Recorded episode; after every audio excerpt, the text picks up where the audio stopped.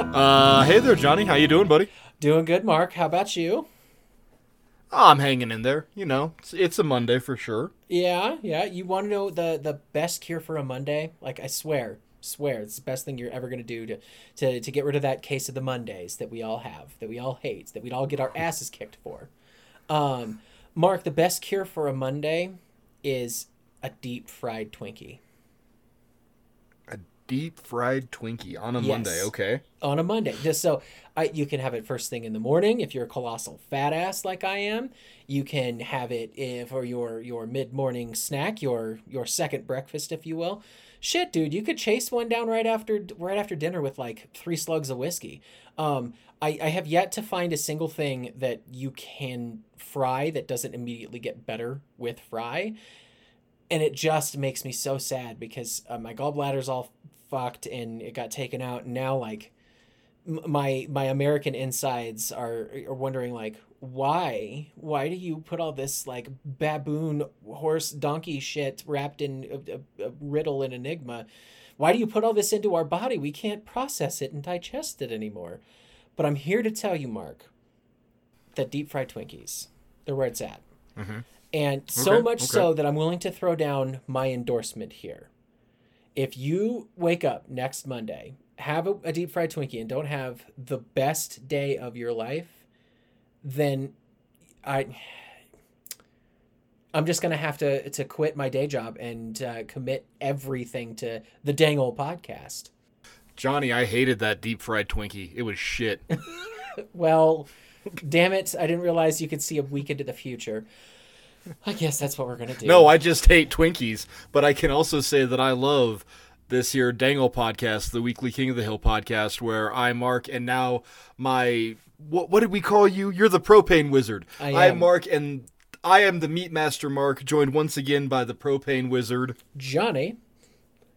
uh, to talk about two episodes of that beloved adult animation classic, King of the Hill, and talk about the goods and the bads and the highs and the lows, and then to slap that episode with our patented rating system.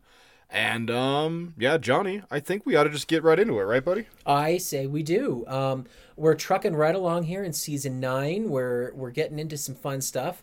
This is episode one seventy nine, Mutual of Omabwah.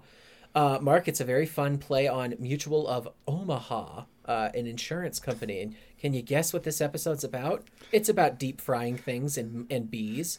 Uh, Mark, original air date March sixth, 2005. This is written by Tony Gama-Lobo and Rebecca May. I don't have our sheet pulled up here. Do you remember the last thing that Mr. Gama-Lobo and Miss May wrote for us? Uh, stressed for success, which we gave a two tane, Okay, okay. and then re and then uh, most recent or then following that, reborn to be wild, which got a charking out of me and a butane out of you. okay. That was So we like them. I, they're not. yeah. yeah. I want to say Reborn to be Wild. That's um that's Christian Bobby, right? Praise him. Yes. thank you, thank you, thank you. Yeah, I, I can definitely say that I, Gama-Lobo and May are not going to they're not going to deter me at this point. You know, they're no fucking Craig, but um yeah, so this that that freaking guy. Uh, this week's character cast of characters: Hank, Peggy, and Bobby Hill, Luann Platter, Dale Gribble, Bill Dauterive, Boomhauer, Joseph Gribble, and the Fried Banana Guy. There's a couple of other people that that kind of show up. They have their their little ins, their outs, like the two yuppies that go and talk to Dale at the farmers market, stuff like that. Yeah. But no, nobody like of real substance, merit, value. I'm not sure why the fried banana guy is in here as a, a named character, other than he's basically the entire propulsion for the B plot. Um, synopsis here, Mark. When the Hills insurance lapses, Bobby and Hank hunker down at home to keep an eye out for the house. Dale gets bees, and the other guys learn about deep frying. This was, I for some reason, I thought that all three of these stories, because there's like three full fledged stories in here that all get kind of mashed into one. I could have swore Yeah. none of them were in the same fucking episode. I knew the deep fry one was because I remember the potato or the beer rocketing out and hitting the roof. And Okay. that triggers Bobby. Okay. Yeah. But uh, the B bit, I forgot the B bit was tied into this bit. Yeah. or to, to the insurance bit until until the end and then it was like oh yeah that is that these all do tie together but i do remember the b storyline being in a different episode almost but Right, right. So it's this was very very strange to me. Um our A story characters this week, Hank and Bobby, you can kind of say sub A is is Luann and Peggy. They're in the A story, but they're isolated the whole time. So eh, it's kind of strange. And then the B story characters, if we're gonna wrap it all into one, Dale, Bill, and Boomhauer all roll themselves into one B story at the end, which then rolls itself into the A story. It's like a bunch of really cool layers all intertwining and it, it was an interesting writing process i'm sure uh, i don't know if you felt that way i don't normally see them mash like three different ideas together cohesively at the end like this yeah yeah. Well um what Après Hank le Deluge um i liked i went kind of crazy about that how was all everybody else's like sub stories that wove into the main Yeah. plot line. Yeah yeah but and you had that one but that wasn't these guys. This that wasn't um Gama-Lobo and rebecca may. Uh, No, it wasn't. Well, and I think the main difference between this is we all kind of knew that they were all going to tie in at the end there, especially when Hank shows up at the um, at the uh, the flood site halfway through. With this one, I total like I said, I totally forgot that they all tied in together, and Dale does his stuff with his bees for so long that you're just like, well, where the hell is this gonna go? And then they somehow they magically community themselves together at the very end with chaos. Um, Mark, you want to give me some of your notes, buddy? Yeah, some of my notes. Um, number one, holy shit, we're already here. Just, ah, God, I, and then I stop and, um, man, we've been doing this for almost two years. Like, it's not all already here. It's not that at all. It's just I don't understand the passage of time. Um, you know what else I don't understand is how this episode can possibly exist one season post after the mold rush where Yeah. Hank literally was revealed that you know his insurance guy was a crook and all this good shit but now but now we're back and we're just retconning another episode. I just wonder if it wasn't like go go out there gang and write about shit. And like you get mold rush and you get this one and it was just two episodes about insurance and they're like well that is a hank hill thing to have insurance. Like because at this point we're just not even trying like to keep any sense of continuity or anything i don't know. It just kind of bugs me. No, it's it's off um, the but rails. then did that end but then to that end it is a little bit off the rails but then this episode is it ugly or am i being shitty? Like this is an ugly goddamn episode. I wouldn't say it's ugly, but This there is is- a lot of shit going on in this episode, and not in a good this way. is season like four or five. Like okay. this is non-digital. This is like heads are almost independent of bodies. This is like it's so ugly i thought it was a youtube poop in a couple spots. A couple that like really stood out to me is um when hank is like making calls and then filing papers and then when they're having the fight with the phone Okay. he's on the phone with the fight or sorry let me just again he's on the phone fighting with the dude in india okay. and like it just it's ugly it's just ugly animation and i was impressed at how bad it was yeah. but that's okay i don't know um peggy's reading a book in bed you know what she's reading john yes, it's my second note in here. A dinner of onions. yes she is um speaking of dinners have you ever been to a shoney's or is that like a i know they exist i know they're real but have you ever been to one or is it just a joke in our cultural zeitgeist that we mandela affected into existence Honestly, I the way I look at it is it's it's like whatever America's equivalent is to Tim Hortons in Canada. Like I apparently they're everywhere. Apparently people love to eat at them, and they're it's not super quality food. But no, I've never been to Shoney's. Um, I it reminds me of the Simpsons bit. Like every time I hear Shoney's, it reminds me of the Simpsons bit where they're going to Itchy and Scratchy Land, and they keep driving past signs saying Flickies so many miles away. Flickies next exit. Hey Dad, can we go to Flickies? No. And then it shows it again. Flickies so many miles away, and it's just like one big ass circumference. I have to imagine that that's what they were making fun of is Shoney's, right? Maybe, possibly. I I have no idea. It shows up in Rick and Morty. It shows up in Community. It shows up in this. I just is it real? I don't know. Why did you Why did you send me a picture of Ulee's gold? Oh, that's for, it's, for later in our notes. Oh, okay. I'm sorry. I just saw it. I was like, what the fuck, John?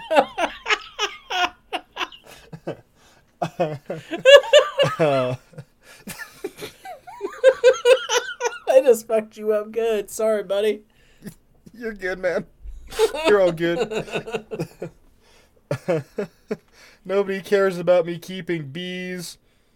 Um, and also, I think we're getting a callback to of Mice and Little Green Men with the queen bee on top of the Bugabago. Yes, I noticed The that she was back. yeah, that you pointed out when we were watching that that he had the bee before he had the ant. Yes. Um, I also, oh, okay. Um, also, I have an almost Marks moments of the macabre. Maybe, well, not really. Okay. Um, the last big Texas earthquake was August sixteenth, nineteen thirty-one. Okay. Um, it was a six point four, which is pretty sizable, and it occurred near Valentine in West Texas. There were no fatalities, so not quite a moment of the macabre. But Hank says Texas hasn't had a good earthquake in over hundred years. We're due. Well, Texas is largely seism- seismically stable, and Hank is full of crap because he would have known about the Valentine earthquake. Right. Also, finally, I think there might be two timelines of King of the Hill that run concurrent to each other, and they just dip in and out of each other. I think that's where I'm at now. Okay. Um, I want to say that the the fracture point was um, propane boom. That was where the two timelines split off, and that's where they changed. And the marker is Luann's hair. Um, Luann either grows her hair back or doesn't. So she either doesn't have her hair by um, Jon Vitti presents Return to La Grunta, which is well into that season, or three episodes in. And I can't tell you the episode, but she has it grown back, and I think that's how we're gonna mark it. I am gonna come back in um, when we finish this, and hopefully have like my head being you know taped back together again. Right. But I honestly think that there are two timelines, but this also ties into my theory that they wrote two separate scripts, and there's two separate scripts about insurance. This is one. There's another one. Okay. I like that Like- explanation better than writers being fucking lazy and re- reusing ideas from the last season that didn't quite make it. Yeah, yeah. Um, what was it last week? We got super mad at um, Patriot Act with like Hank giving the speech, and then everything is gonna be okay. And Uh-huh. it's like, no, no, no, because this is one of those occurrences where Hank exists outside in a separate timeline. Hank doesn't give a speech to fix shit every other week. Right. Like that's also that also nails down why our timing is literally off. What is a jump and crack bass? Um it takes place after Halloween. okay. Yep. It's all these little things, John, where the timeline fractures. And yeah, I know Jump and Crack Bass and Halloween are in season one, and Propane Boom doesn't happen until season three. That's not the point. My point is, there's two timelines at least to King of the Hill. I'm gonna fucking get to the bottom of this. But in the meantime, what are your notes, buddy? Um, uh, can I just say that the quite possibly my favorite way to start an episode is a character walking on screen wearing a beard of bees. And I didn't realize I needed that to be a thing until today because for some reason I forgot that's how the bees are introduced. So we're already starting out damn strong. You mentioned already, but I'm going to mention it again that we get to see a dinner of onions. I feel like it's very appropriate that you and I need to call it out every time we see it. Uh, I really want to buy some janky ass hardcover book at the local thrift store and get a recovering, like get something printed out from, I don't know, Etsy or some bullshit. Just a, a, a dust sleeve that you can cover and make it look like a dinner of onions on your shelf because I think we need to have that. Um, okay, so Dale mentions two specific movies when he is trying to entice people um, to get you, you get use his honey, get stung by bees, all that sort of stuff at the farmers market. He mentions Yes. Irwin Allen's The Swarm. This is uh, directed in, by by Mr. Allen in 1978, and it, its synopsis here, Mark: a huge swarm of deadly African bees spreads terror over American cities and killing thousands of people. How have I never watched The Swarm before? Because I love crappy movies like that. Like, there's no way that's a good movie, right? So I don't know if you remember this. You might be a little bit too young. Um, do you remember in the '90s when Fox kept airing all those Killer Bee attack specials? How like killer bees were the new pandemic of doom that was going to kill us, they were spiked because of that movie. No shit. Okay. That movie, yeah, that movie started that chain reaction where Americans became afraid of um, Africanized bees. And like they sort of existed, but I forget what the statistic is. It was like more people died of black widow bites that in like 20 years than had died of killer bee stings in 20 years or something Okay. in America. I was doing an episode on bees and it got really fucked up. That's why I know this. But like uh, this was good. This is like a, a scrap two wizards project. Um, but yeah, that's that movie, The Swarm, is what spiked the initial like panic in America about killer bees like coming Okay. you know destroy us all. Okay. Yeah, Interesting. Well, that, that out of the two yeah, movies, it's also a pretty passable movie. You gotta check it out. If I, I was gonna say out of the two movies he mentions, that's the one I would rather watch, other than Ulee's Gold from 1997, which is something about like a, a beekeeper who's a widower, and it's got Peter Fonda in it. It looks really like. uh, it looks like a lady's picture, Mark. that picture you sent me is like the picture, and it's like nobody knows where he buried the two girls. Okay, so do you recognize the older one? Because that's why I put that picture there. That's Jessica Biel. Boulder native Jessica Biel looking weird as shit. I kind of want to watch it just to see her. Because that's 1997, meaning that's maybe right before her for a big break. I don't know what her big break was, but couldn't have been that. Seventh Heaven, probably, Probably Seventh Heaven. Yeah. which came out in what 1980. I think it ran for. I think it was. I think it still might be on the air, even though the dad and the son are both. Aren't they convicted pedophiles? Types? No, I shouldn't say that. Um, The one is the fucking dad is. I don't know about the. Yeah, I think the creepy son is too. The oldest son. I didn't realize the dad was. I just remember him as as the like pseudo stepdad, potential biological father for Dee and Dennis Reynolds in Always Sunny. Oh Jesus! Yeah, no, I think he was real bad about it. Um, anyway, we digress, guys. Go look up Ulee's Gold on IMDb, and you're gonna see a really weird fucking looking Jessica Biel. um, yeah, out of the two of those, I would much rather watch The Swarm. Maybe I'll see if I can find that on like on Hulu or something. I'm I'm sure some streaming service has got it. I may might even get it on like Pluto TV or some shit. Um, Ten to one, it's on YouTube. it, yeah, it may just it may just have the whole damn thing on YouTube. Okay, Mark, on the frying table, I took note of all the different Yes. foods that I saw. On the frying table, we see pickles, onions, grapes, some sort of summer sausage. So we're gonna say, um, you know what? Because I'm German and because I fucking love it, and it would actually probably be pretty good if it was deep fried. We're gonna say it's Fleischwurst. Um, Okay. Okay. there is a full turkey. There is some sort of pumpkin or gourd in the background. We have an entire fish, which, if I'm not mistaken, I think I want to say eh, Bill says it's like a cod or something like that, but maybe I'm thinking of. Mm-hmm. I think I'm thinking of The Simpsons. Something about caramel cod. Uh, there's uh, wedges of cheese, and we have Wow. Twinkies. What? This deep cut. That's a deep cut. caramel cod. Um, and we also see that um, as when Boomhauer is bringing things over in the as they're panning across this entire thing, he has got a chili pepper, or what what looks to me at least like a chili pepper that he's about to fry, and Bill is eating uh, deep fried mushrooms. wow. Okay. Yeah. Well done, so, buddy. dude, they tried a lot. They can you imagine what their insides look like? Like, ugh. Yeah. But then I also, man, how many times have you been down here? And thank God that we've grown up a little bit and kind of gotten out of this.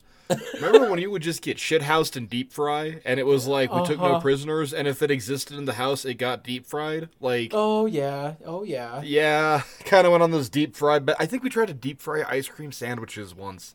Like, I think we did, and it just didn't quite work like work right because because it kind of aren't that fucking smart. Yeah, exactly, exactly.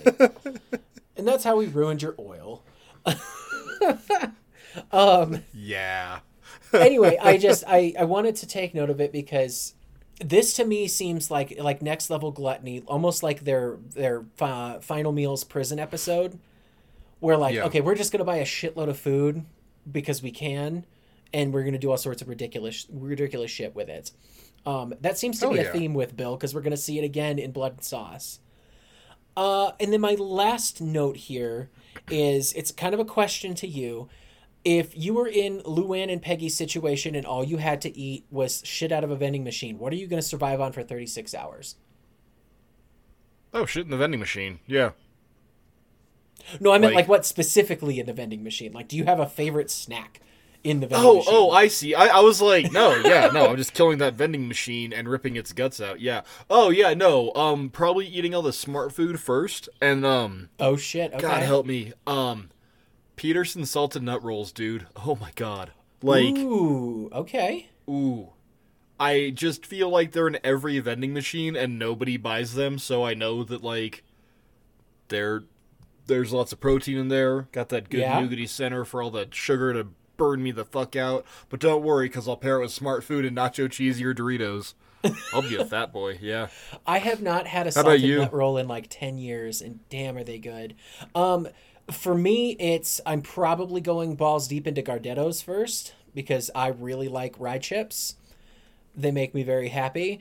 Um, I'm Okay. likely going to have dessert as almost every vending machine's got packaged Oreos, so I'll get like the little four pack of Oreos. And I'm washing it all down with a probably lukewarm Fresca because every fucking soda machine has got lukewarm Fresca in it somewhere.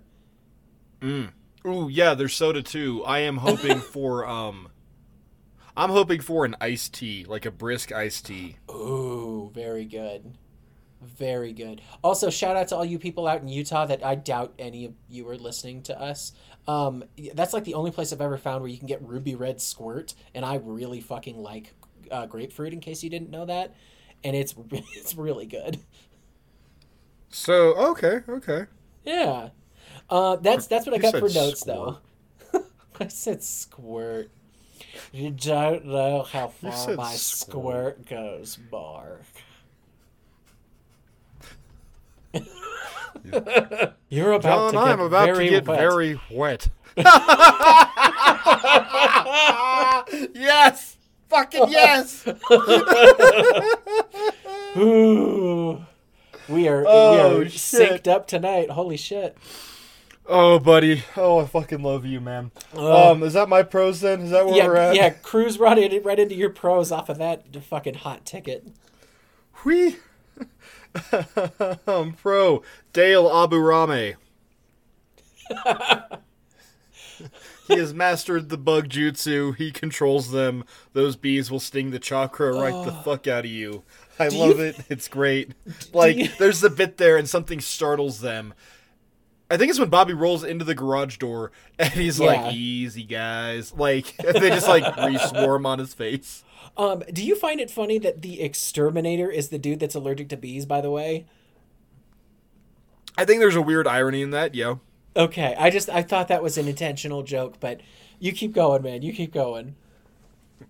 Um, pro, you know, you already know what this pro is. Yay, the Clone Wars. Yep. Bobby and Joseph. That's incredible. I just. Oh man, That's- because this was my first 2005. This movie would have come out like, Yeah. or Clone Wars was already out. Yeah, like that's that's great. What did you say? I'm sorry. No, I was gonna say that's my first pro is that specific scene. It's just not calling it out specifically as Star Wars. It's just the stupid kid shit that the two of them get into is my favorite kind of Bobby and Joseph to see. Yeah, yeah, Yeah. I- Dude, I remember being 13 and still playing Star Wars. Hell yeah, like Yeah. Shit, I remember getting a couple beers in me and being 30 and still playing Star Wars. um, Bill and Boomhauer doing anything in general, but like, I just like them. This is a good little B plot for them. Um, I'm glad they don't really get into the Dale bullshit because it wouldn't have helped. Like, it would have been Bill then who got turned in like the giant bee stung pant load. Absolutely. And you and I've already mentioned before that we really like when Bill and Boomhauer pal around together, like when they play grab ass. Like, Yeah, yeah, yeah, yeah. My own private them- rodeo. Like we Yeah. loved it. Yeah. Um, but to that end, um, I think we missed an opportunity for Boomhauer to also be slightly allergic to bees. And like he get and uh, early on, this should this joke should be early on. This is why he doesn't want to pal around with Dale. He gets stung, he swells up a bit, and then Hank makes the joke, Geez, Boomhauer, your tongue is so swollen, I can't understand a word you're saying. Something like that. It's we, we do that a Oh. lot, you know, with like dang old megalo marman dang old boom, sure, sir, slow down. Dang old like it happens a lot, or like yeah, dang old airtight man. Legalese, Boomhauer, I can't understand a thing you're saying. Like all that shit. Like Yeah. uh, Boneyard when Boomhauer's yelling down to them. The echo's too much. We that's an established joke. We have the shot for the joke. It is. We It didn't is. take it. That's me. That's just me. But hey, No, no, Um, I would have rewritten that opening a little bit just for that reason because it's a perfect out for the two of them not to be with Dale. Also, to be the ones that don't help him. When, well, obviously their shit's all on fire, but like when he's getting all hammed up at the end there and straight up cartoon character, th- like yeah, no, you, that's fantastic, dude. yeah, yeah. And then that's my favorite moment. So what are your pros, buddy? I love the farmers market bit because it it seems so authentic and yet is very cutting at the same time and it also hasn't changed in 20 years. These are the same assholes that are going to buy dirty ass mushrooms for what what do you say 30 40 bucks a, a basket? Like I'm going to charge $150 for my bees. And I'm going to sit there and let you I'm going to sting you all it's so funny cuz some stupid yuppie would follow through on it and be like, "Well, yeah, Gwyneth Paltrow told me to do this, so I'm going to do it." Ooh. I mean, shit like that. Con Gwyneth Paltrow. Con, anybody that, that tries to snake oil you like that. Um, this this episode might be my very first exposure to the concept of an Indian call center because I don't I don't know when that Yeah. shift started happening in our culture. I'm gonna About now. assume About I'm gonna right now. Yeah, I'm gonna assume early 2000s. Because then it, I mean, it's it's a, a joke that you hear on a, on occasion. It's not so much anymore because people are trying to be culturally and culturally sensitive. But yeah, I think this is the first time I've ever heard of that being outsourced. Um, you already we mentioned call this. them ponders at my job yes, because they're across the pond. yeah, ponders. Oh, I love it. Um, you already mentioned this, but Dale got his queen bee back, and I want. I'm really curious to see if he just added stuff, like added a bunch of stuff on top of the uh, of the queen ant, and then painted it again, or if he just straight up painted the ant. I think it's a B. It looks more B-ish. You think he kept his old bee? Could be. Ah, yeah, no. yes, I do. Sorry, Okay. I got tickled by my own dumb shitness. um, yes, I do think that he kept. I think I don't know if he kept it, but hell, maybe Octavio also has like a you know discount fiberglass insect business. Okay. Gribble, you want the Avispa Grande? Yeah, yeah, it's perfect. Um, then my last pro here is that I love the I, I, the way I described it in here is community esque tableau. When Hank and Bobby walk outside and they see everything on fire and Dale running around being chased by bees and all of this crazy shit happening, I cannot help but think of the ever so regift um, Troy walking in with pizza from the darkest timeline episode of Community. He's just Yeah. walking in to see everybody like going ape shit all of a sudden, and he wasn't expecting it. That in pair like paired with Hank's line of whatever's happening out there, we can handle it, and then they just open it up and see this scene of chaos. It, it is wonderful, just freaking wonderful. But that's uh, that's my pros though, buddy. What uh, what else you got for me? Um, number one, pro that I don't know if you knew. Number one, as of all time of Dango podcast running, we have a listener in every single state in the continental United States, including Alaska and Hawaii. So not just continental, excluding North and South Dakota for whatever fucking reason.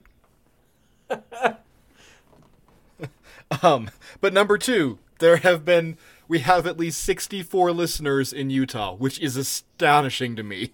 Oh well, Utah, send me some of that sweet ruby red squirt. The soda, the soda, please. Don't give me any real Just call me shit. Cytherea. Mhm. Mm, Old Squirty. mm. I don't know what you're talking about, Mark. I plead. Of course not. Johnny, you know I would never lean Lena Paul too heavily on this. Like, Mark? really, I don't want to take any skin diamond off your ass over this topic, because I know that it might light a jade of fire under your ass to kind of get a little upset with me. I am amazed I could do that. That's gross. I'm a gross person. Listeners, I'm sorry. I'm gonna go to church on Sunday instead of watching so much porn. Um, con insurance is a scam. That's what it is. Insurance I is a fucking insurance. scam. I fucking hate insurance.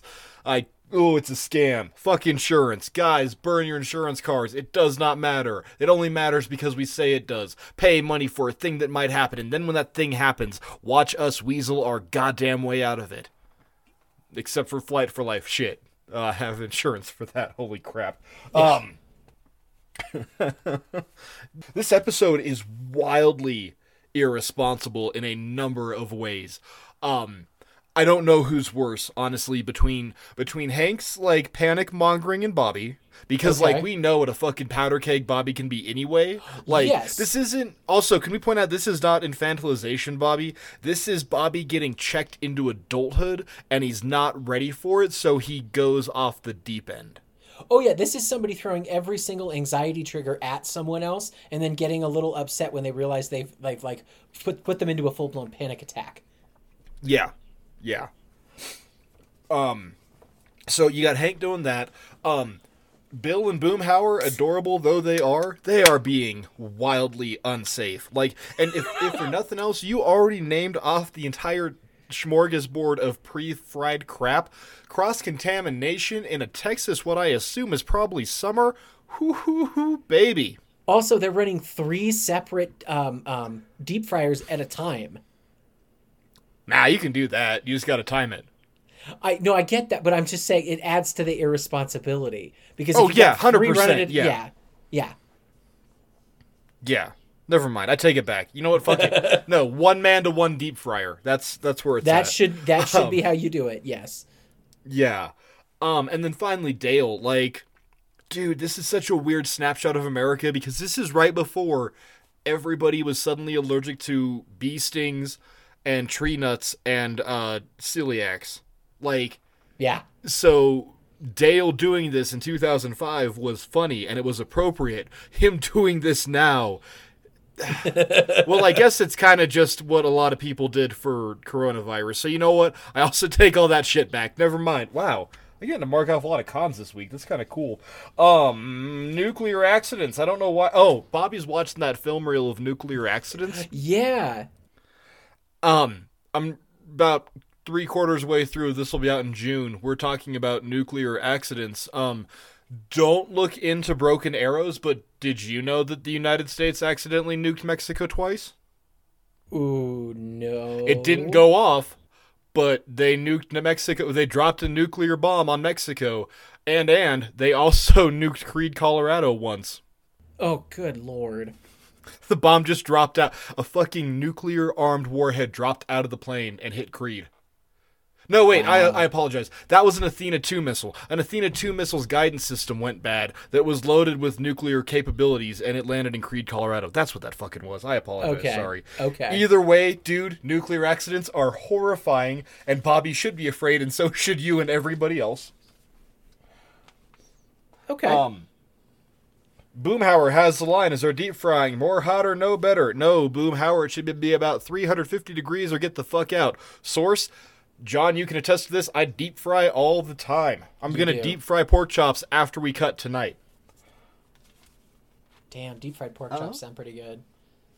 Hell yeah, dog. Right? Well, ooh, dude, we'll make fucking pork chops in Kansas City because we have a full kitchen. Hot damn. Okay, f- sorry. Um, and final con: feeble yet functional does not equal a track team physique. Dale, shame on you.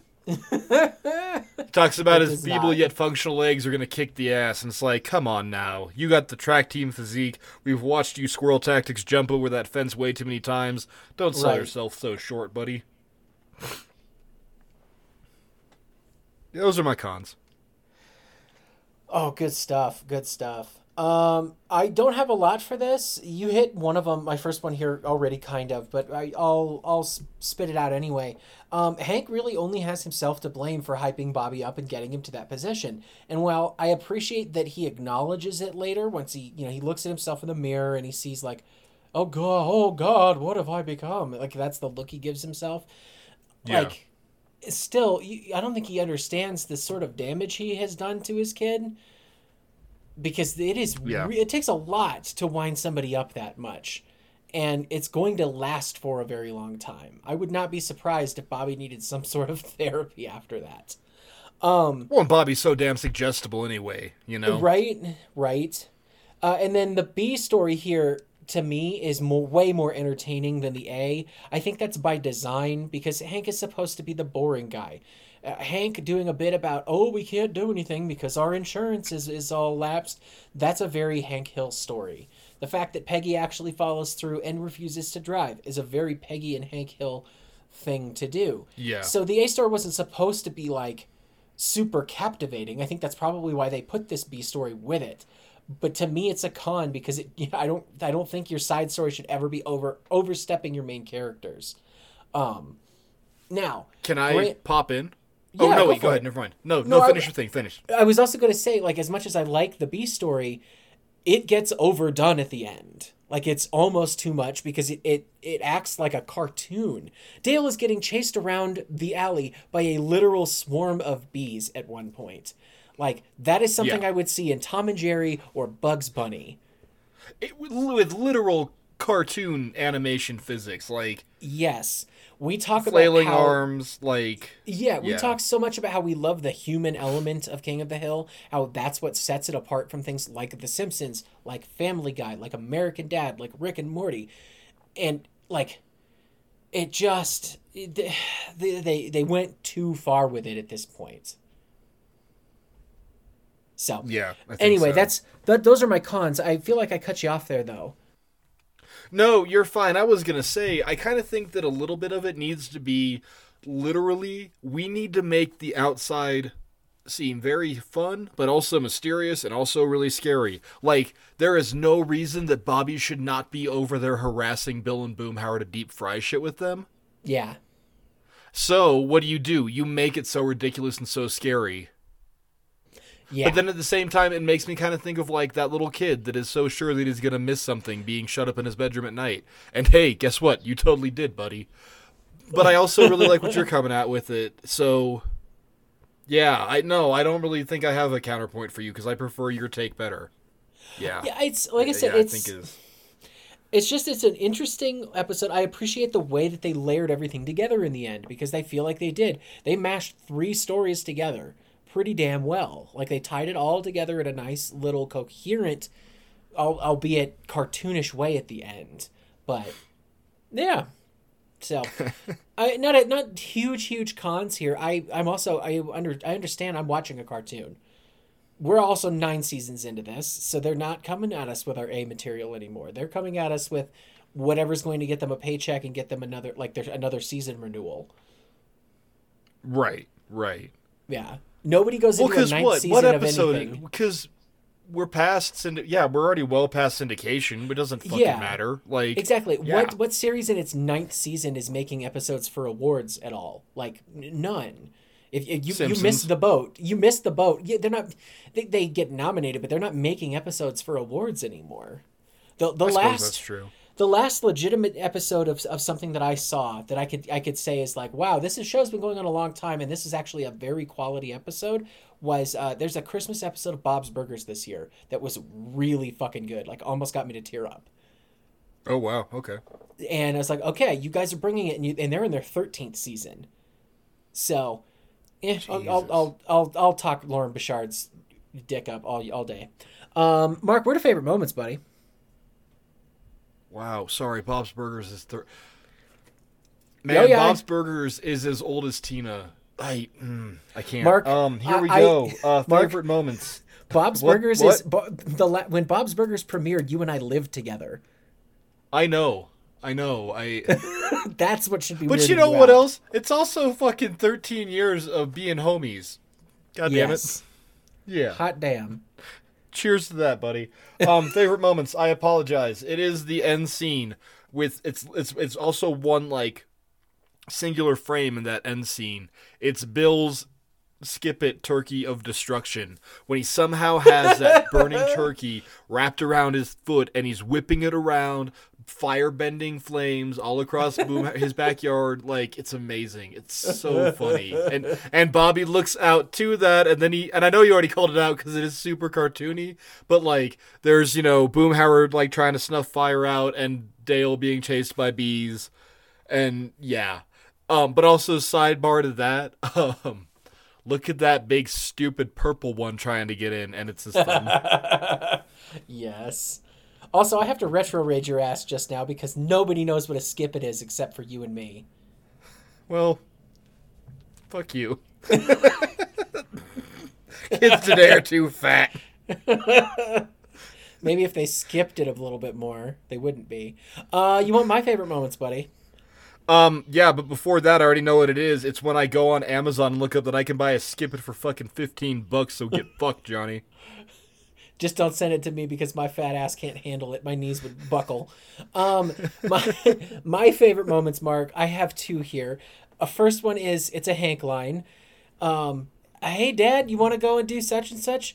I thought we'd have a talk about responsibility. What are they gonna do? He was he was gonna go. They were gonna go to the water park, right? Yeah, it was like the water park or Six Flags. Uh, And mini wanted to- golf or he something, wanted to right? do. He wanted to go get a Twicket because I remember Twicket. Bobby going, "They There call it go. a Twicket," uh, whatever the hell it was. But I this is such a stark contrast between. Um, oh God, what is our, our your favorite tally ho it to the money bin? What's the name of the episode here? Rich Hank, Poor Hank. Um, this is such a, a big juxtaposition between those two episodes because Hank is very much actively trying to get Bobby involved in this and saying, Yes. nope, you need to be involved in this process because you're the one that fucked this up. Um, I just thought that Well, but was kind of also, but also, like this this house is gonna be his, and and I assume that in Hank's mind, he assumes that Bobby is gonna have the same insurance guy too. right. You know what I mean? No, that makes sense. But to me, When I- really insurance is a scam, and fuck your insurance provider. I choose to think that Hank learned his lesson from that one and is now just cluing Bobby in and and talking to him straight like the the almost adult that he is. Um, and my other favorite moment here is Mark. I'm only allergic to shellfish and bees. that reveal got an audible laugh from me today. I honestly I don't remember watching this episode very many times. I do remember the plot. I remember definitely remember the, the the bee plot. I remember the big ugly purple one in the end. Like that stuck out to me. I do not remember Dale revealing at the very end after he stabbed himself about twelve times with bee stings that he's allergic to them. Yeah, Oh, it was Yeah. so so good. fucking Dale. So, um, unless we got anything else, man, I think we're to ratings. I think so. Um, we haven't gotten cute in a minute. You want to get cute? Sure. All right, we're doing shit you find inside a vending machine. So at the very, very bottom is a charcoal. This is a failure. This is a bad episode of King of the Hill. There's nothing good about it. There's nothing redeemable about it. The writing is poor. The characters aren't used well. The sound design is crappy. Um, Bernie Mac is in it. I think that's a pretty strong indicator of a charcoal for us. And in this case, it's an almond joy. Almond joys are shit candy bars, and you can t- know that they're the oldest ones in the vending machine because no one's buying them. I'm gonna fight you on that Above- and say it's Sun-Maid raisins. You can get Sun-Maid raisins in a vending machine. You can, and I would much rather have an almond joy. Thank you very much. I happen to like those. Fucking a. Then a charcoal is Sun-Maid raisins, and a megalo is an almond joy. It's not good. It's a bad candy bar. It's a bad episode of King of the Hill, but there's little bits in it. Like I guess the coconut offsets the almond. I don't know. John, help me out. Maybe there's something good in there though that you're gonna enjoy, and Johnny apparently does. But there's not enough to make it, you know, good or enjoyable, and you're gonna be mad that you ate it, but you still got candy, and in this case, you still got an episode of King of the Hill. Above that is butane. Butane is a bastard gas, and this is a bastard episode. You love to hate it, and you hate to love it. For me, at this point, it's a Butterfinger. A couple years ago, they changed the recipe, and Butterfingers taste like mm. shit now. But they used to be my favorite candy bar in the world. You, have you had a Butterfinger recently? They're not good. They're I- just. they're I off. have not. Like, I, I don't think I've had a Butterfinger man since they had Butterfinger BBs. Wow, that was like Jesus, John. Wow. Yeah, I was I was like five years old the last time I had a Butterfinger. Okay, well, wow, that one doesn't really work then. Listeners, do you notice the difference in Butterfinger flavor quality? Please let me know. Above that is a Char King. A Char King is an amazing episode of King of the Hill. Uh, the plot line clips, the characters are used well, the sound design is on point, but maybe there's something that hangs you up. Maybe you need a little bit of context to enjoy it. Um, it just isn't for everybody. Johnny, you already know what this one is because we already called it. It's a Peterson salted nut roll. It's a really good candy bar, and is it really a candy bar if you just, you know, wrap peanuts around caramel and nougat?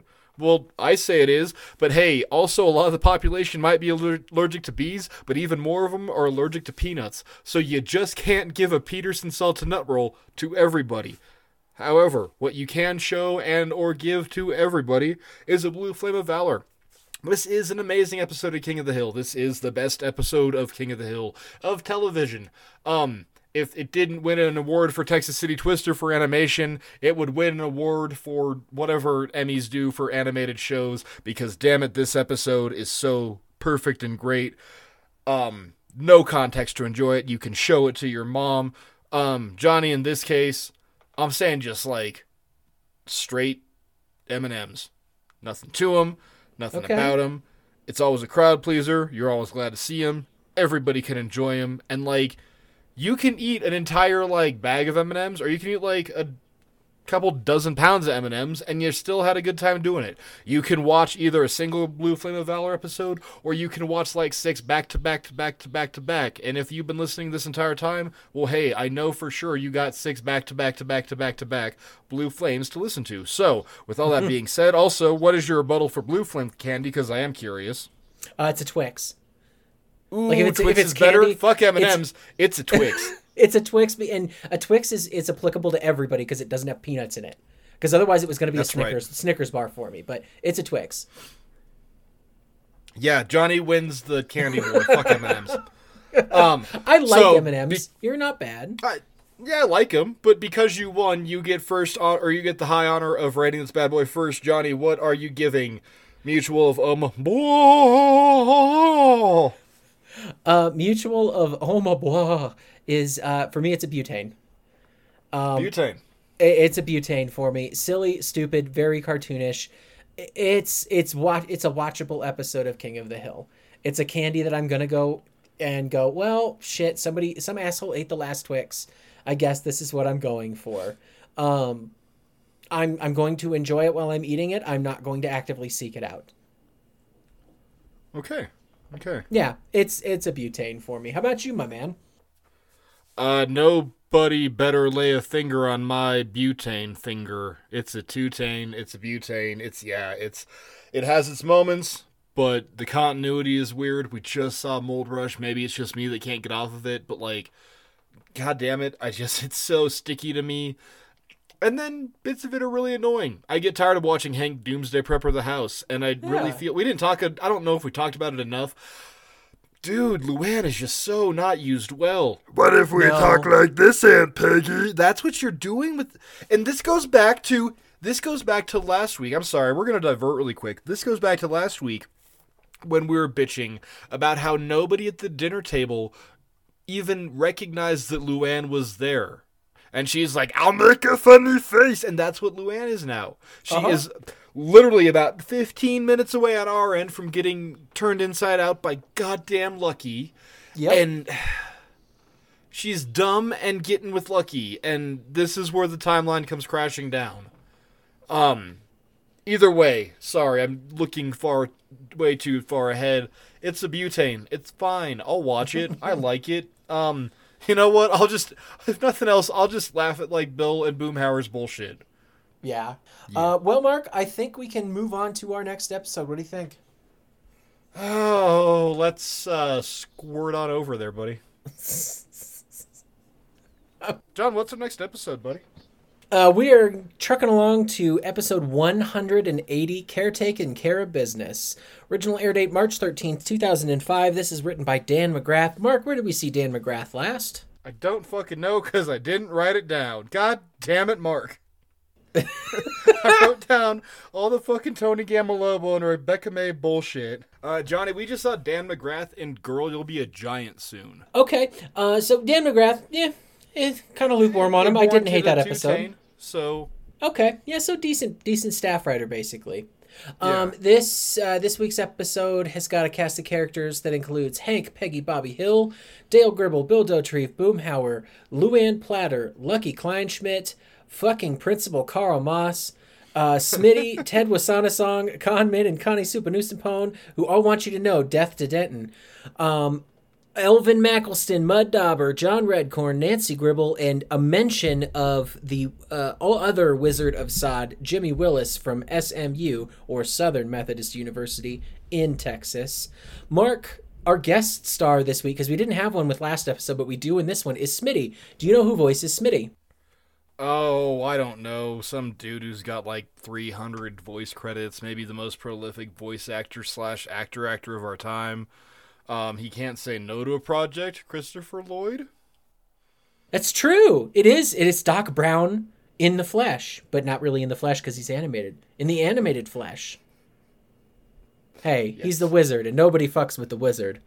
Um, yeah, guys, we have the one and only Christopher Lloyd, Doc Brown. Um, if uh, if you want to hear Mark talk a little bit more about Doc Brown, you should go and listen to I Can't Wait to Show My Kids, their inaugural episode. Mark watched uh, Back to the Future for the very first time. So Yeah, me and Brad, both of us had never seen it, and yeah, that was kind of Yeah. a cool moment. Yeah. it's good shit. I, I really love Christopher Lloyd. My all time favorite r- role of his, because he's done a lot of really good stuff where he's he's animated, it's slapsticky. Um, but it was uh, he he has a smaller yet memorable role in an Oscar winning film called One Flew Over the Cuckoo's Nest.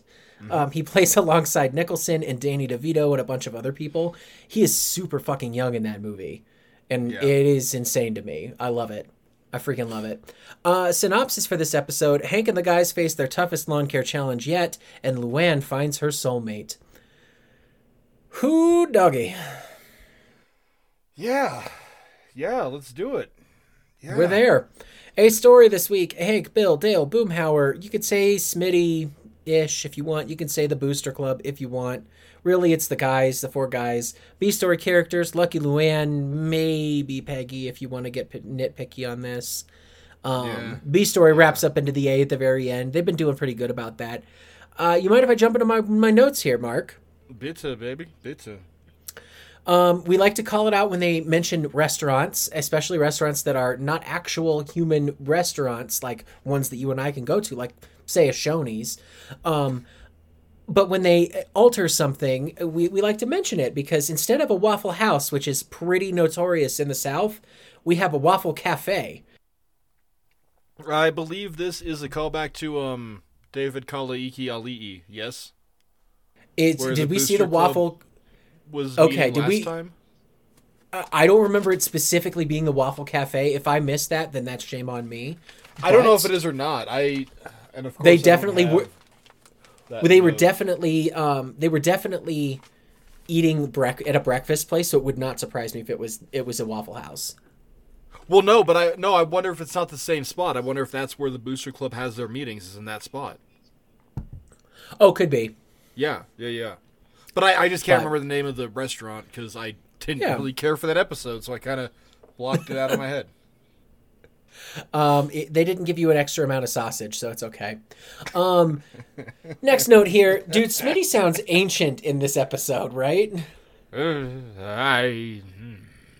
Like he's almost worse than Doc Platter. yeah. No, Doc Platter's cogent. Smitty is like. uh, Smitty is like, dude. You you put in you put Smitty and Miss Wakefield in the Who Dies First pool, and I'm gonna pick Smitty every damn time. It's it's true. The ridiculous thing is this episode is almost 20 years old. You know, it came out in March of 05, so it's 18 years old. and I know that Christopher Lloyd is still alive today because he does like episode is on conventions and shit. OnlyFans. Yes, yeah, this episode now can have its OnlyFans. Um the way that they they wrote Smitty's character, I almost want to say that he's got dementia or Alzheimer's because he just seems to be forgetting shit halfway through what he's saying. He's just ancient. Yeah. Yeah. So I don't know if that was an intentional choice, if they were just trying to make it sound like, oh, yeah, he's a cute old man that can't keep his shit straight anymore because he's been doing the same thing for 50 fucking years. Like, I don't know. Um, Mark, who uh, who were your high school rivals in Peyton? Uh, the Calhan Bulldogs. They were better Okay. than us, and then there was oh, I forget the mascot at Limon, but Limon was a school that was so big it shouldn't have been in our division, and yet it was, and they just Okay. mercilessly kicked the shit out of us every single time. like it was literally like bad news bears bullshit, man. Like just knock whatever sport didn't matter, just knock the shit out of us. Nice. Okay. Well, that Yeah. makes sense because like I uh, I was, I was flying back on a plane the other day and they do the little fly-in like map. You can watch the plane land and all that sort of shit. Oh, yeah. And for some for some reason it hyper focused on the Colorado Springs area, even though I was nowhere near Colorado Springs. And I went, "Oh, that's where Peyton is." I didn't realize just how far away you were. Yeah, yeah, about forty miles So- out. Yeah. Okay, so yeah, that would make sense then. That I figured it was it would be somewhere closer to Springs, but Limon's close enough. Yeah, Limon's Um, about 90 miles. Yeah, Limon's about 90 miles from us. We're about 40, 30 miles from Springs, depending on where you are. So Limon's uh, pretty near on the border there, uh, going into Kansas. Right, right, right, right. Getting real close to like Burlington and um, in Colorado and then Goodland. Yeah, but Yeah. Okay. Um, so for us, you know, when we were when we were in school, there was uh, there was a private Catholic school that was the same division as us. We they were four A. Um, that was the Holy Holy Family. They were Catholic school, and they were kind of there. Like they were just kind of snobby assholes that went to the private school. But the other school that got built, like I think they opened it maybe the year before I showed up to my high school, was called Legacy. They were the Legacy Lightning, and it was a tier above us. Oh. They were a five A school. And they were our big like all right we're just going to stomp all over you because we have like 700 more kids. And yeah like you said the competition was just not very fair. But i do got to say i was in my local sandwich shop today and they've got my local newspaper there for some reason because apparently my my town is like the only one that seems to think it needs its own little fucking tiny newspaper still it's weird it's rustic it is what it is um, but my high school um, has now been bumped up to 5A, which I didn't realize. They're now in 5A, and they are number one ranked in girls soccer and just trashed Legacy this last Oh, right weekend. on. And I'm like, good for you guys. Good That's for awesome. you. that's really awesome. Like, I don't hold a lot of allegiances, but fuck the Legacy Lightning. Um, yeah, I haven't been back to my hometown in years, and yeah, man, fuck the Bulldogs. exactly. Fuck those guys. Um, and then my last uh, last note here is also a kind of a question: Where does Smitty fall on the King of the Hill villain list? Like, if you're if you're tiering villains here, you've got your top tier villains, your lower tier villains. You know, shit like uh, like Trimble would be a villain. He's somewhere in the middle for me. Or um, oh god, Michael Keaton. Jimmy Vizosa's in there. Yeah, Wichard's like that's Jimmy Wichard's low tier, like super Yeah. low tier because like he's he's more just like a fucking point of menace. Ted um, Wassanasong is like the blue flame of villain. He, he yeah, he's kind of like the the everyman of villain. So where where would you put Smitty? Like if you had to put someone above him, someone below him to kind of gauge it. I'd say he's a megalo. He's really not a good villain. He doesn't know what he's doing. A good villain, like, and I guess that's probably better. Like, a good villain ought to be kind of like, you know, ignorant of what they're doing, but nah, he's just there. I don't. I don't buy it. I just I just can't buy this. I'm sorry, man. Like this is how many episodes of the show have you and I done and I complain and bitch and moan about football in a high school and you're like, but Mark, it's Texas and I go, You're right, John, it is. And then somehow like this man just like is ineptly flying under the radar. No, fuck you. I don't know. It Yeah, there's so there's two dogs fighting inside me, dude. You know what I mean? Like yeah, oh yeah, yeah. Mm. To that end, though, if you to give you an answer, um, Smitty is he is somewhere below. I would say he's below Dooley. He's below Golden Golden Era Dooley, who Okay, in some kid's locker. Right, he's there. okay, okay. He's under that, but he is above um that up jump security guard who drops Bobby off after he hit Corky Raywood with the block of ice.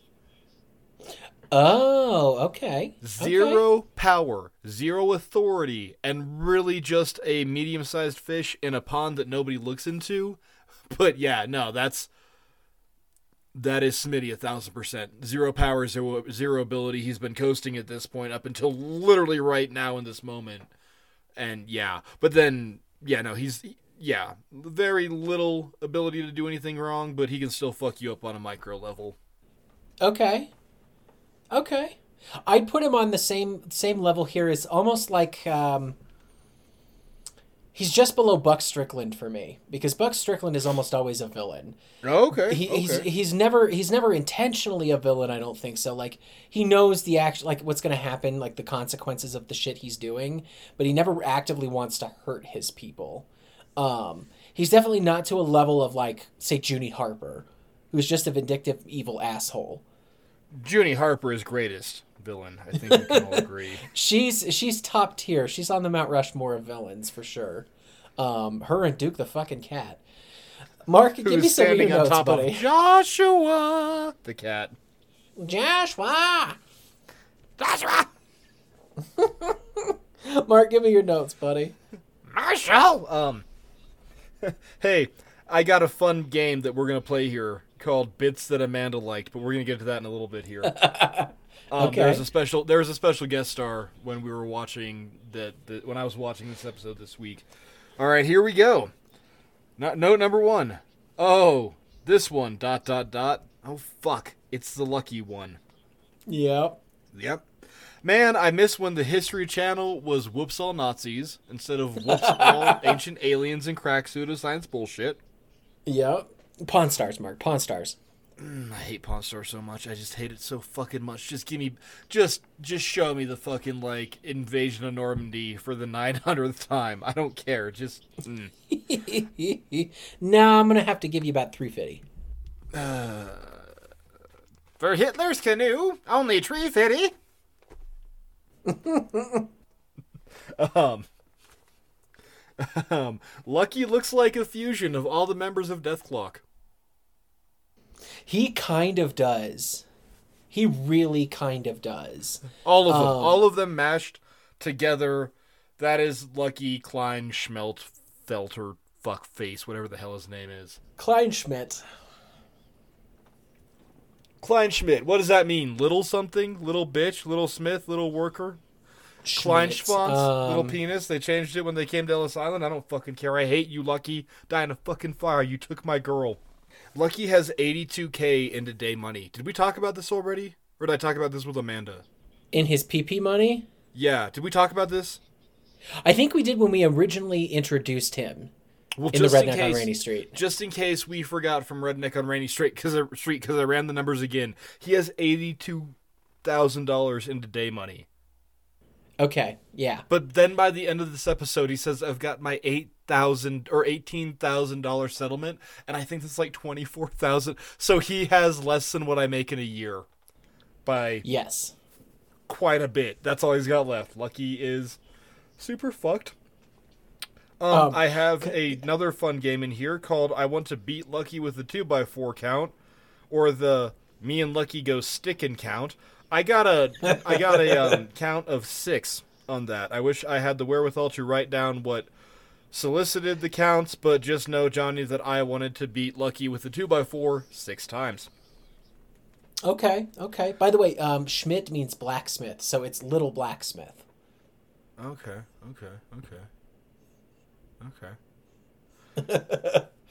Not that that makes it any better, but Sehr interessant. Um, yeah, genau. um, you already called out death to Denton, but is this time? is sorry, you already called out death to Denton, but is this the first time that we have heard that we need to kill Colleen? I think Colleen so. is a new town, right? Colleen has got to be a new town in the area, or at I least in the never heard of division, right? I don't know. I've never heard of Colleen. We've been wa- this is nine. Man, we are so deep into King of the Hill now that we are getting new towns introduced. Right. Well, because there's also uh, is it Rushford or Rud Runford? Rushford. Rushford, Crush Rushford. Yeah, Crush Rushford, yeah. But let's Okay. make a rumpus Rumpert. Like, there's so many fucking little local towns around here. We need, you know what we need is we need to get a Kula Volk on here to yell at us about what simps we are for caring about the geography of a TV show. Yeah, that's right. I remember his goddamn name. Um, um, there's a bit there when Lu- so Peggy comes home and Lucky is sitting in the driveway, right? Yeah, yeah, he's parked like ass backwards and sideways. Yeah, yeah, yeah. He parks like a real dickhead, pulling a bit of a Boomhauer Park job, where he's double parked there. But um, Peggy's walking up carrying groceries. Hank yeah, and. Luann does it, and Luann has her car because she's at work. Yeah. So where the fuck did Peggy come from? Did Bill give her a ride? Like, she just like materializes with groceries out of nowhere. Yeah. Yeah. Um, I don't know. Just irritated me. How old Yeah, is what the Smitty? hell? He's been doing this for 30 years. You kind of already hit this. Like, what is wrong with Smitty? Is it like advanced syphilis? Like, did him and Cotton just pal around the like Hotel Arlen too much and his brain is Swiss cheese? I don't know. I don't care. And really quick, we're gonna kick into uh, bits that Amanda liked. So, listeners, this is a special moment when my lady was in the room as I watched this episode, and I took note at times she laughed. She laughed at Lucky's introduction. Okay. She doesn't know. She doesn't know, guys. She doesn't know. It's okay. Um, Smitty watering the trash can. Okay. Yep. Um, I'm really mad because I did the rating system and I should have done it like this and I forgot about this. Remember when I was calling our Char Kings pretty pretty grill grills? Well, she laughed No. at pretty pretty truck truck. Damn it. She laughed at the Smitty like repetition of finger bangs where he's just sitting there like finger gunning it. Uh huh. like that. She laughed at that. Um, and finally, she laughed at Dale, going, "He's gonna get a pencil to the eardrum." God, that is that sounds so painful.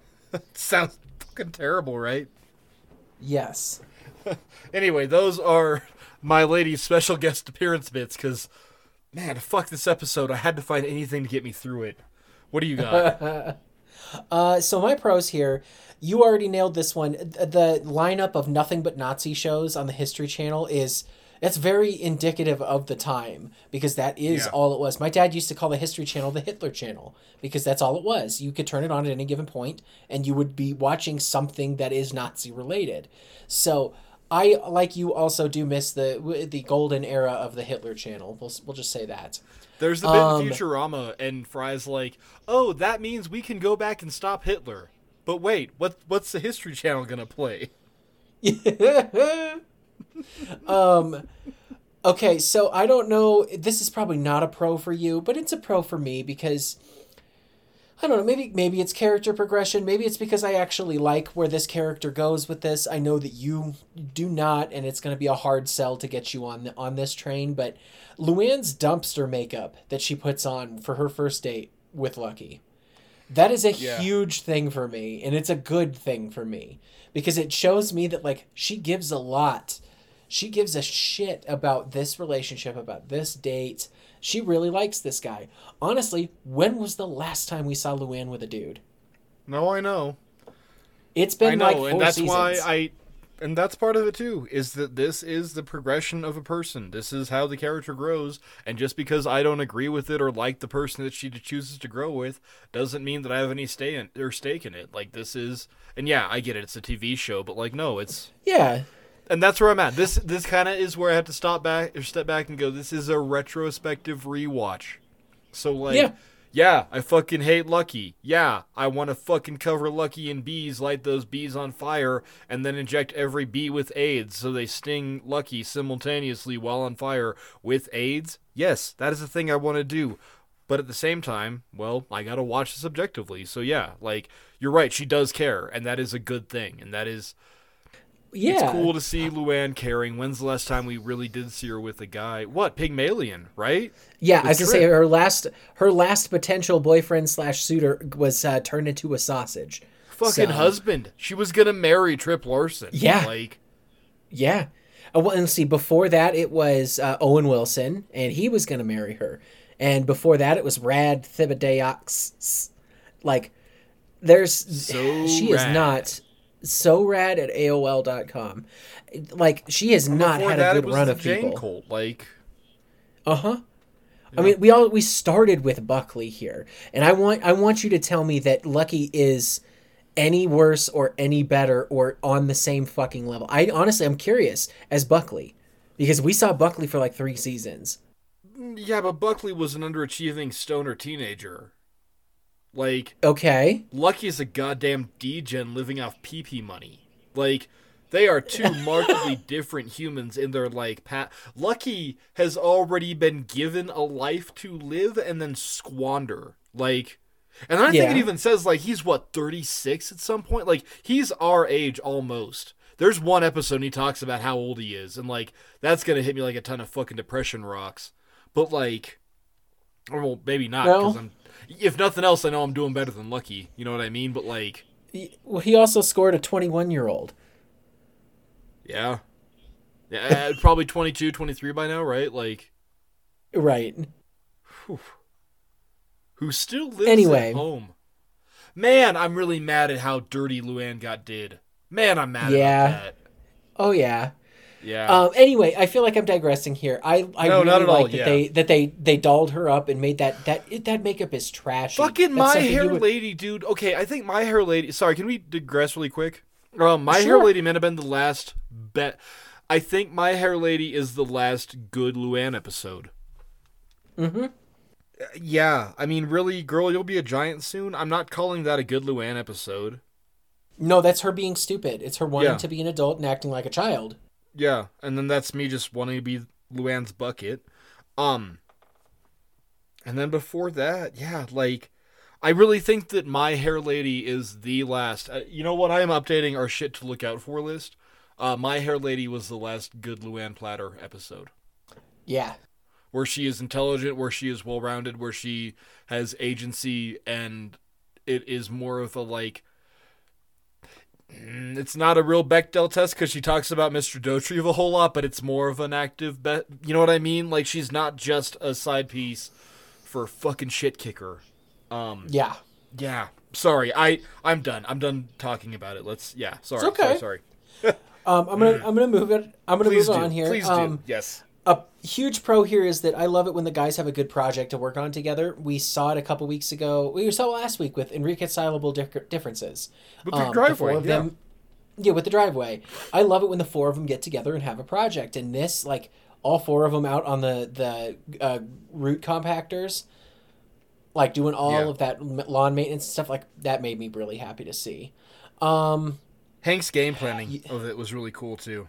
Like yes. yeah.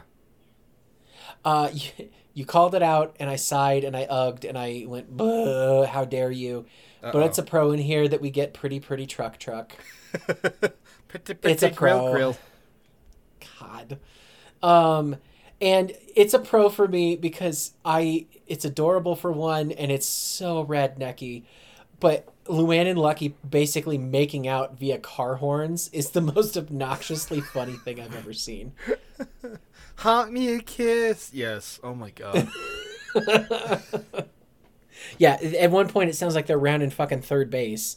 Um, Mark, give me your cons, bud. Those are my Missy Melons. I'm gonna fucking kill him. Um. well, hey, fuck you. I haven't gotten to my pros yet, sir. I got you your pros. I thought I haven't done my maybe pros. not. Well, shit. Give me your pros. um, um, thank you, Bobby. You're a good son. I don't know what the fucking lead up to that was, but it made me really Um, laugh. It's it's his um um not death to Denton um. Crush Rumpert. Oh, kill. He just looks kill at him again. right? Er, No, it's it's it's he he says Crush Rumpert. I can't take all the credit. They've been teaching us all week. Oh, and yeah, then there you something happens, and Hank's looking outside, and, he, and then Bobby just looks at him and goes, "Crush Rumpert, Dad." Thank you, Bobby. That's it. That's it. Yes. I, see, I took note that's of it, how mad too. I am. I forgot what my pros were. Um. Oh my God! Thank God for this B plot. I wrote out. Thank God for this B plot of the guys and the. What's the A plot? Is it Luann and Lucky, or is it That's Hank the- and the guys in the grass? Hank and the guys is the A plot. Really? Okay, I thought it was Luann and Lucky. Uh, no, I'm gonna say because the name of the episode is "Care Takin Care of Business," Yeah. and so it's like Peggy is Luann's caretaker, and she's not taking care of Luann because Luann is about ready to take care of Lucky's business. See, I thought it was caretaking the grounds. No, it is. I'm just being obstinate. Okay, okay. Guys, don't listen to Mark. He's an asshole. Talk all that good dick shit about cupcakes and Lizzo. Uh, when's the last time we saw Nancy working? Nancy actually is doing weather shit. She says death it's to been a or whatever the long fuck she says. It's so great. It's so great. Just hey, Nancy is a weather girl. I'm sorry, Nancy is a meteorologist, and we get to see her doing her job. That's really cool. Um, I almost think that they are pre-stacking the deck to do it in a couple weeks here when we see Nancy like go report live at a forest fire. I'm looking forward to it though. But I think honestly, Trouble arc. with Gribbles was the last time, It's that and that was actually working. ago. Yeah, that was seasons ago. yeah, yeah. That's like season six, I think. Yeah, like it's it's kind of cool. I don't know. Um, and then oh god, sorry, I got a bad burp. There we are. Um, finally, the music during and I just called the field race. Yes. when all the guys pop in with their trucks. I really Yeah. like that music cue. I don't know what they're playing. I don't know if it's like generic stock, like, hey, play some redneckery piano, guitar, rockabilly bullshit. I don't know what it is. I'm into it. I like it a lot. I think it's a good use of music. So oddly enough, Mark, I, it sounds a lot, and I wouldn't be surprised considering he voices Lucky. It sounds a lot like Tom Petty and the Heartbreakers. Do you know what it might be? It might be that. What might No, no, no, no, no. I mean, like, what song it might be. Uh, no, I don't. It just like that's that's his style of guitar riff. So yeah, I, I, don't just know that to a lot of American rock is more your forte, and I get more shitty, and I'm like, "Ugh, Led Zeppelin and Bowie only. yeah." I'll uh, I'll look it up Eric and see if I Clapton can or find get the for fuck you. out if we're talking about guitar riffs. Uh, yeah. Hey, Stevie Ray Vaughan is the better guitarist than anyone you just named. So there you go. And he's American and Texan. Um, get fucked. Uh, uh, uh, uh, fucking Jimmy Page could fucking tie the long hair from Stevie Ray Vaughan's head to the short hair from his ass and beat it down the street. But okay. If whatever you say so, I'm sure that the lovely citizens of Texas will agree with me. However, Everybody knows that Weird. Led Zeppelin is better than any fucking band to come out of America ever. Not even once. No, like it doesn't matter. I'm I'm not even. No, I'm sorry. I'm gonna Peggy Hill this one. Your your argument is invalid. Your guitar riff arms are too short to box with God. Oh yeah. all right, says the man who's going to go and see the greatest rock band in history that's not from them. That's not Led You can okay, okay, okay, okay. Mm.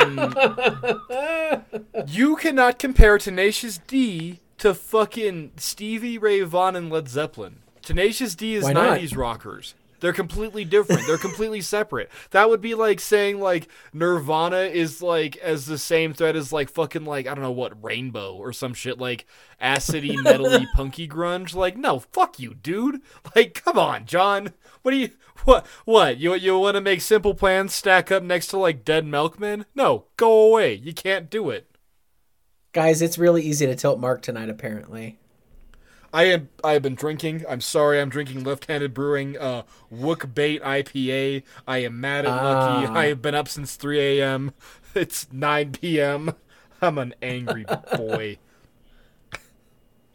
Um, Um, anyway, that music cue during the field race is great. What the, listeners, oh do yeah. you know what it is? Or are you screaming into your computer, Mark, you drunk bastard? It's this. Well, let us know, please. What are your pros? What are your cons? Where are we? Where where are we at? We, we lost the thread. I'm sorry. I'm I'm the problem here. I over nitrated the root system, and now I don't know what's going on. Uh, no, if you if you're about to rock salt the damn thing, if I don't save you, um, if you're done with your pros, I can hop into my cons. Yeah, do that. Um, so I've got one that's like it's like a continuity animation flub, and then I have one where I'm like, what the fuck is what? What's the point? So we'll start with that one. Um, what is the point of having Ted Wassanasong on the boosters? Like, Just am I a little- missing some some scene here where Chane is involved? Because I don't see any point for him to be there. You got to explain it to me. Um, really, I think because he shows up, he's shown up before. He shows up a lot. He shows up in what Peggy makes the big leagues. Okay. David Kalaiki Ali'i. Um, Right. Right. He He shows up then. He's shown up. I think that it's one of those things where like there is a school board in Arlen, so Ted Wassanasong will be attached to it for the clout. Okay. It's it's it's it's a very Ted Wassanasong thing to do. Um, and you know what? Hey, what? Te- uh, Chane is in seventh grade, eighth grade. He'll be at the high school next year. So yeah, why not establish yourself? Chane is more athletic than Connie is. I even think we Yeah. see Chane playing foot. Chane's a center, isn't he? Oh, maybe. Honestly, I don't remember much because I know he does. Or He is does Chane a wide receiver? I I know that I've seen Joseph throw a pass to Chane before. Okay. I swear to God, I, maybe I'm wrong. Listeners, actually check me on that one because I might be wrong. But like, Yeah. Um, no, I think it's that he's like kind of laying down some roots here, establishing what power he can get. Um, he will have the power if it is there to be had, because it makes I more sense than Kahn showing up there, and then also I mean, it gives you like, so Kahn is not going to suggest, why don't we take away this man's pension? Like, Chane is a piece of shit and will suggest that. So Right. I guess I didn't. I don't. Re- I didn't remember seeing him in uh, Peggy Makes the Big Leagues, but now that you say it, I do remember that. So at least there's some continuity there. Okay, I can retcon my my con if you will. I I'll also might that. be I'll super scratch that. wrong. I might go watch that one tonight and then cut in like a tomorrow morning, like, oh my god, you guys, I was so stupid. But Um, and then the animation flub that I saw was uh, the the first night that Luann goes out with all of her sexy hair and all this other shit.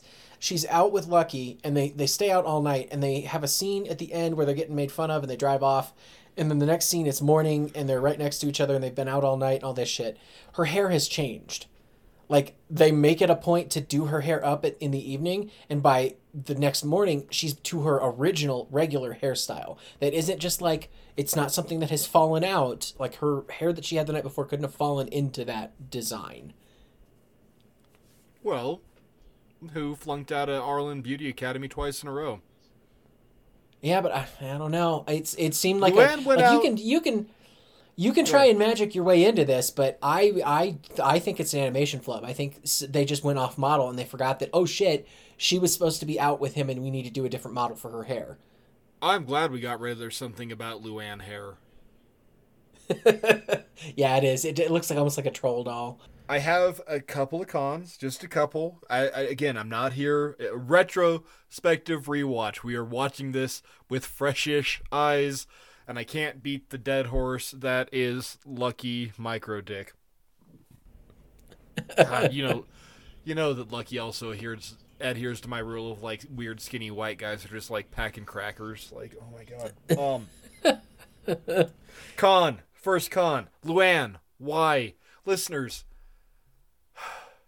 Man, okay, do you hear this? I'm playing some sad country in in the background here as I wave goodbye to my girl to to I was to save her, John. I was to fix her. I was she didn't need to go cut hair, but she could have if she wanted to. I was to do it and now she's gone. My girl, Luann is gone. She's gone. She's gone. That's all there is to it. She's fucking gone. Oh. He stopped loving her today. Um You're you're handling this very well. they placed a wreath upon his door. All right. Um, beers at the high school game. They are clearly animated. The guys are clearly animated with Alamo beer cans. There's no way in hell they're selling beer at a fucking high school football game, right? Oh, oh yeah. At Right? the, in the opening scene where the they have to call the game off because um, the the field's all jacked up and they have to forfeit and everything. Hank is getting pelted with Alamo cans. I noted Yes. that too, and I went, Yes, yes. "Huh, that's not right." Okay, but also, but also, okay, so really quick, I can do this. I know of two listeners in Texas. Griffin, Jen, help me out here. Tell me, can you drink beer at high school football games? I am waiting to hear in Twitter and or Facebook. You two tell me, please. I right? like Are we just this- being ignorant here, or is this a thing that can actually happen? I just like having this power. I'm going to abuse it. Um, Please do. Lucky's horn sucks. Fuck you, Lucky. That's your fucking horn. That's what. That's the fucking Lions call a pretty tr- pretty truck truck. That's what you're doing. Fuck you, man. Like, why doesn't Lucky have like a full fledged like semi like air horn with a whap? Like, why? Why not, John? Lucky's horn sucks. He sounds like bad rush hour in L.A. That scene where him and Luann are making out in the driveway. Like, maybe if it was like Buckley, that's the difference, John. There you go. If it was Buckley, he'd be younger. He'd be more robust. He could perform just a little bit better under pressure. So he would be the big honking thick sounding horn that Luann so readily is needing. Not Lucky's. Fuck you, Lucky. Fuck your horn. It's weak sauce. Me and Buckley are gonna come kick your ass. Come on, Buckley's angel. Let's go. John, cons or are we to favorite moments or any final thoughts or what else? We're to I favorite am moments, buddy. for it. We're to favorite moments. You got one for this episode? Uh, yeah, it's Smitty watering the garbage can. it it Okay. cuts to him holding the hose in the garbage can, just Yeah, he's like half asleep, right? he's blacked out watering the garbage can. That's Oh. hilarious. But also, I need to do this too. Oh, I really like how Hank just kind of cons all the fucking rednecks into racing on the football field. Yes. It's a really good bit. I also think it's great that he got what 800 hours of community service. Jesus It's Christ! something like that. Yeah. Some, it's like kind of an over like what do you call that? An overreach of justice? Like wow. hey, you don't fuck with football in Texas, man. I reckon. I fucking reckon. But also, I hate how Lucky is the hero of this episode. Yeah. Yeah. Like in, the back of his mind, Hank is gonna low. eh, mm, Hank is gonna owe Lucky one, you know, and I just I don't like it, man. Anyway, favorite moment out of you, Fair. buddy? What you got? Uh, it's a Luann line, Okay. and Is it pretty I- I pretty don't truck truck? it is not pretty pretty truck truck. No, I, I don't know why I found it so funny, but I found it very funny. Maybe it's maybe it's just because it's like the one of the most offensive things you can say to somebody, and she said it meaning it to be a good thing. But she looks at Lucky and just says, "I really like your truck. Your teeth look like fresh corn." She's describing yeah, no, she's describing why she's in love with Lucky to um Peggy, and that's what she says is his teeth look Uh-huh. like fresh corn. Yeah. And I'm just like, that is supposed to be so offensive, and yet, sweet, sweet summer child Luann, like you're you're so earnest and honest about it. God, damn it, R.I.P. Brittany Murphy. Well, Mark, I think we're to rating. We got to get out of here. We do. John, what are you rating Care taking care of business? Uh, I gave it a butane, so this one was also a butane for me, just like last episode. It's for me for a lucky episode. This is pretty good. I kind of hate Smitty, but that's the whole point. Like, he's he's the ancient ass old man that that is should have gone away a long time ago. It's like when they tried to bring back Coach Sauers, it didn't work because he he just Coach needed Sauers to is move funny, on though. from that. Coach Sauers is so funny. The helmet test, the him quitting Foot Locker, like uh, it's not a paying gig. Yeah. He gives him back the whistle. Like Smitty's the butt of every single joke, and yes, and himself into stupidity. Coach Sauers was like, still had mental faculty, you know. right. But um, overall, you know, it's it's it's watchable. Um, I'm not I'm not going to actively seek this episode out. Uh, it's I didn't remember this as being the inception of Luann and Lucky. This is where we first get pretty pretty truck truck and Luann and Lucky Mark is going to be a thing for another four seasons. So Yeah, get I- excited. Dude, I can't fucking wait. Listeners, can you hear how much I can't fucking wait? I can't wait so fucking much. I'm gonna rate this. Ready? It's a Yep. um. I always forget what we rate these at. It's a chartane. What's a charcoal butane mix? I don't know if we had a charcoal butane. We have, we have before. I just can't remember what I call them. It, whatever. You know what? It's not a megalo. I am effacing megalo from it because okay, on on the surface, it is a fine episode of King of the Hill. This is the introduction. Well, not really the introduction, but like we'll call it the introduction. He This is showed the up in Redneck out. on Rainey. The fleshing out. Yeah, like this is Lucky getting a bit more about him. Um. Okay, fuck, whatever. You know what? We are in season nine. We are introducing only one new character because, like, Eldon and Mud Dauber aren't actual characters. Cool. Whatever. Hey, you know what? Also, hey, sidebar. I'm sorry. Favorite moment: the rednecks um trying to like browbeat Kahn into coming out with them. That's really funny. That was more. It's a fun face. That was really good. I like that a lot. That's Um, a fun anyway, callback. Yeah, really great callback. Really like that a lot. Anyway, doesn't matter. Had sex. This is a passable episode of King of the Hill. Like, if I didn't know who Lucky was, if I didn't know how this was gonna end, if I hadn't had multiple sex dreams, and also like wholesome, like I just dream about Luann, which is kind of weird, and it's just like. Hey, I made you some coffee. I know you got a hard day ahead of you, and like, oh, thanks, babe. That's really weird. Um, if all that wasn't a thing in my head, and I could just call this a butane, but I can't, and I won't, so I will not do it. No, I fuck this episode, but I'll watch it, but I won't. I don't know. I I guess it is a megalo, but it's not because it's a better episode than that, but for my own You know what? You know how mad you got at Leanne Saga? This is my Leanne Saga. Okay. I am personally upset by a thing and therefore it affects my rating of the thing. So yeah, I'm giving this a megalo with the caveat that it could be a butane, making it a quadtane, but it's not going to be a quadtane because that will also give us, you know, two weeks of quadtane.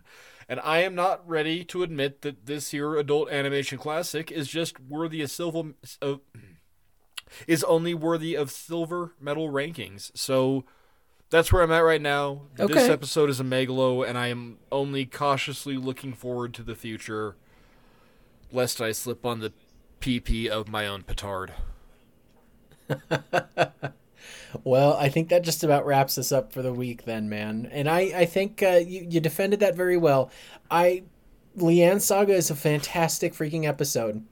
We Yeah. watched it, God, a year and a half ago, I think, at this point. It was like November when you watched it. Yeah, it, it's Yeah. honestly, it's my first charcoal. Yeah. and it's a charcoal for me. It wasn't a charcoal for everybody. I encourage people to go out and watch it, but I cannot watch it because it's way too accurate and it, it brings up way too much of my own shit. I do what's called countertransference with that fucking episode. So I'm like, nope, don't don't like it. So I totally respect your decision. Thanks, bud. Thank you for saying that my imagined relationship with a cartoon character is valid. Hey, we you watch enough of this stuff and you get attached, and so when you see somebody that's that's being taken advantage of or is not acting like themselves, it's up to you to call them out.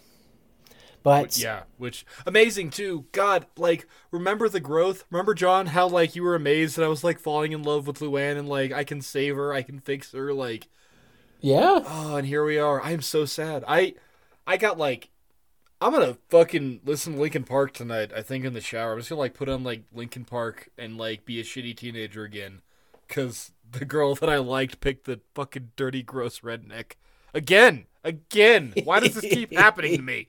Anyway, um, hey, you know what though? I I think that all of this we can say that like man, some highs and lows, some ups and downs, and from that we got to ask that question, John. Do you still like King of the Hill? Mark, I still love King of the Hill. Um, I, I'm still riding the train, man. I'm I'm gonna be there for a while. Probably gonna ride it all the way to the end and then turn right back around and start again. How about you, man? Yeah, I still love King of the Hill. Um, whatever. We're at a turning point. I'm kind of sad. I don't know. I there's markers in shows, and yeah, you try and do them obje- objectively, but like this is a marker. This is a turning point. This is this is you know like I I don't know. This is this is Henry Blake dying in Mash. This is you know Shelley Long leaving Cheers. yeah. Yeah, like this is the season or this is the third reboot from Comedy Central to Futurama. Like these Yep. are turning points. Like this is Sarah Chalke becoming the daughter on Roseanne, you know, like Okay. whew, Maud Flanders got killed by the t-shirt cannon and Luann is dating the redneck and man, I just you uh you want to tell those people where they can find us, buddy? I think I better so we can get out of here. The good people of internet and podcast land can always find us at Dang Old Podcast on Gmail. You can always find us on Instagram, on Twitter. Uh, we've got a Facebook group. Really, guys, look up Dangle Podcast on just about any platform. Nobody else was cool enough to steal our name, so we've got it marketed all over the fucking place. Nobody can always find- had the vision to do what we are doing, John, not steal. No one had the vision to. Yeah. Yes. Uh, you can always reach out to me on Instagram. I am Krautball. That's Kraut as in sauerkraut and ball as in Swedish meatball. Mark, where can the good folks find you? Uh, if you didn't get enough of my emotional turmoil tonight, you can find me on Marquis Stardust on Twitter, where I post pictures of the cookies that I baked, or the puzzles that I photoshopped for my lady, or whatever the hell else. Um, you can also find me at our two sister podcasts. Uh, that would be the Two Wizards podcast, where me and my buddy Josh uh, glare. I will say we glare instead of stare into that void, because this week we talked about. Um, we did. Um, we made Pokemon teams out of demons, John. Ooh. I okay. used the Lesser Key of Solomon. Josh kind of played Whoopsall Cultures. And yeah, we had a lot of fun there. Or you can find me on our other other sister podcast, the I Can't Wait to Show My Kids podcast. Um, me and my buddy Brad are taking movies that were instrumental and fundamental to us growing up that the other one might have missed. So this week we watched uh, Godzilla vs. Hedorah or Godzilla vs. the Smog Monster. Um, it's Yoshimitsu Banno's only attempt at directing a Godzilla franchise because Toho said he ruined it after he put that one out. But you know what? Brad and I really enjoyed it, and listeners, I hope you might enjoy it too. Go check us out over there. Go check me out on Marky Stardust on Twitter. And um, yeah, do that good five star review. If you got something to say, if I am being unduly unfair to Lucky, let me know. If your name is Jen and you said that you hate Lucky, know that I love you, girl. Um, yeah, I don't know. I guess I can't keep like milking our. I wanted to say victims. I can't keep milking our listeners for edification, right? So we ought to say thank true. you for listening. Um, give us that feedback. We'd love to hear from you. Um, my name is Mark, and I was the Meat Master. Um, my name is Johnny, and I'm a propane wizard that says you should go check out that weird picture of Jessica Biel from Ulee's Gold. Good night, everybody. Twitter. Good night, guys. Love you.